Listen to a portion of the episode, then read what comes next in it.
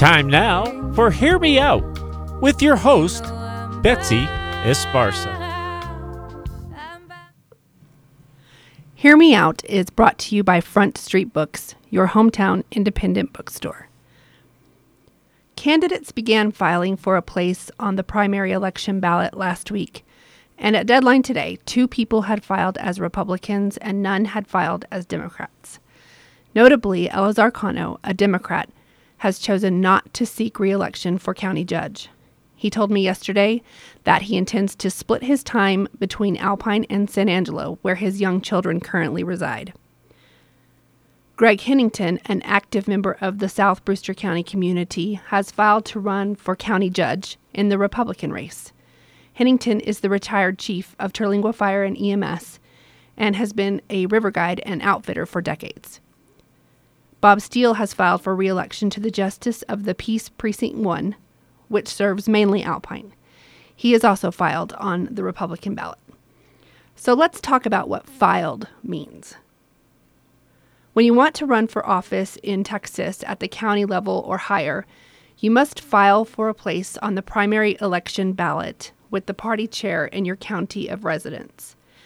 There's a period of time in which you must do that, usually about a month. Filing started in Texas on November thirteenth and ends December thirteenth. There is a simple application and a fee, which differs based on the office, or you can gather signatures for a petition to file in lieu of the fee. The Texas Secretary of State website can tell you more about the petition process. The fee to file for almost all of the county races is seven hundred fifty dollars. It's the same if you want to run for state representative. For governor, however, you'd pay a fee of three thousand seven hundred fifty dollars. The fee is paid to the party in the county where you're filing. So if you're filing for a place on the Democrat ballot, for example, you'd write the check to the Brewster County Democrats. The fees are used to help fund the primary election, to pay and feed poll workers, for example. Party leadership then files the requisite information with the Secretary of State's office. As a side note, when I contacted local leadership yesterday about who had filed, Brewster County Republican Chair Monica McBride said the system was experiencing technical issues and she wasn't yet able to do the work on that end. Candidates are also required to appoint a campaign treasurer, whether they intend to fundraise or not, and must file quarterly and weekly reports on their revenue and expenditures with the Ethics Commission. The Texas primary is March first next year. Tune into K B L F News to stay up to date on future filings. Martin, are you ready for a break? We'll take a break, and we'll be right back after this from Front Street Books. If the Big Bend is on your trip agenda, Front Street Books needs to be your first stop for field guides. Shop early. They're super stocked with holiday inventory. Pick up that field guide. Journals are a good mystery for nighttime reading. They have all the best sellers and a wonderful children's room loaded with treasures. Something for everyone. Front Street Books, your local independent bookstore. one twenty-one East Holland and Alpine. Don't forget your bookmarkers. They're free. We're back. On Monday, November fifteenth, Alpine I S D sent a notification asking for the approximate count of how many people are interested in the COVID vaccination for kids ages five to eleven, now that the Pfizer jab has been approved. They're working with the state health department to determine if there are enough children to host a clinic. As of yesterday, forty people had notified school nurse Gayla Owen of their interest. If you want to add your name to the list, call her at eight three seven, seven seven one zero after the Thanksgiving break, of course. The school district made another announcement last week that I think is exceptional.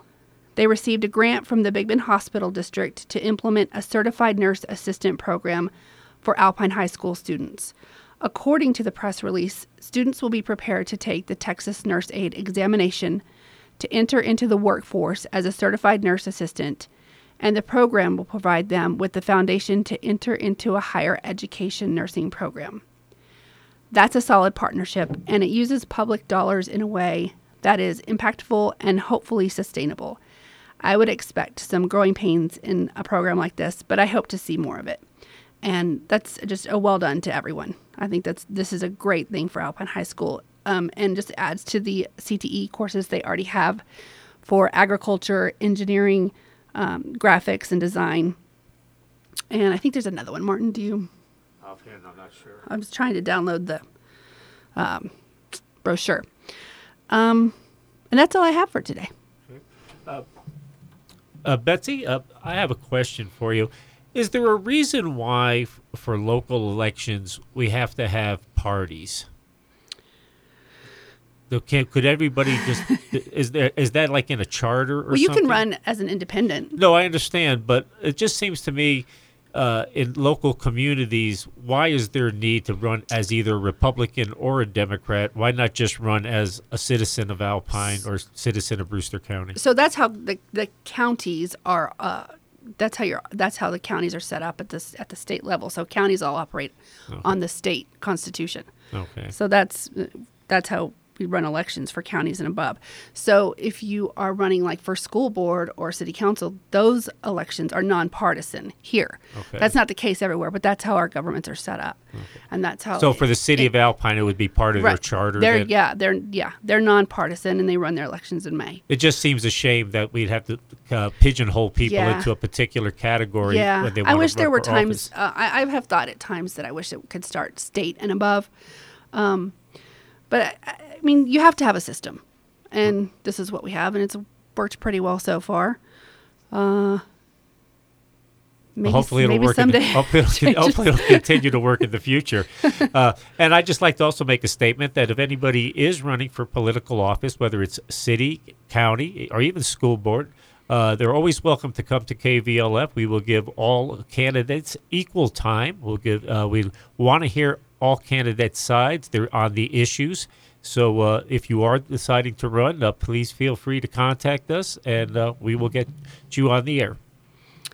Uh, I just wanted to say happy Thanksgiving to all of our listeners. I'm thankful for you all, and I'm thankful for Martin and K V L F Radio for giving me this platform. I hope all of you can find a reason to celebrate as we enter the season of giving. Okay, well, Betsy, thank you very much. And do you want to give them your podcast sure. site? Search Hear Me Out Alpine on Al- Apple Podcasts and click on follow so you'll never miss a show. If you miss it live on Tuesdays, you can go back and listen to the podcast, which is uploaded about an hour after the broadcast. If you don't use an Apple device, you can listen at hear me out alpine dot substack dot com. Subscribe there as well for my newsletter, which is totally arbitrary at this point, but I'm getting there. You can also email me at hear me out alpine at gmail dot com. Oh, thank you, Betsy. Thanks, Martin.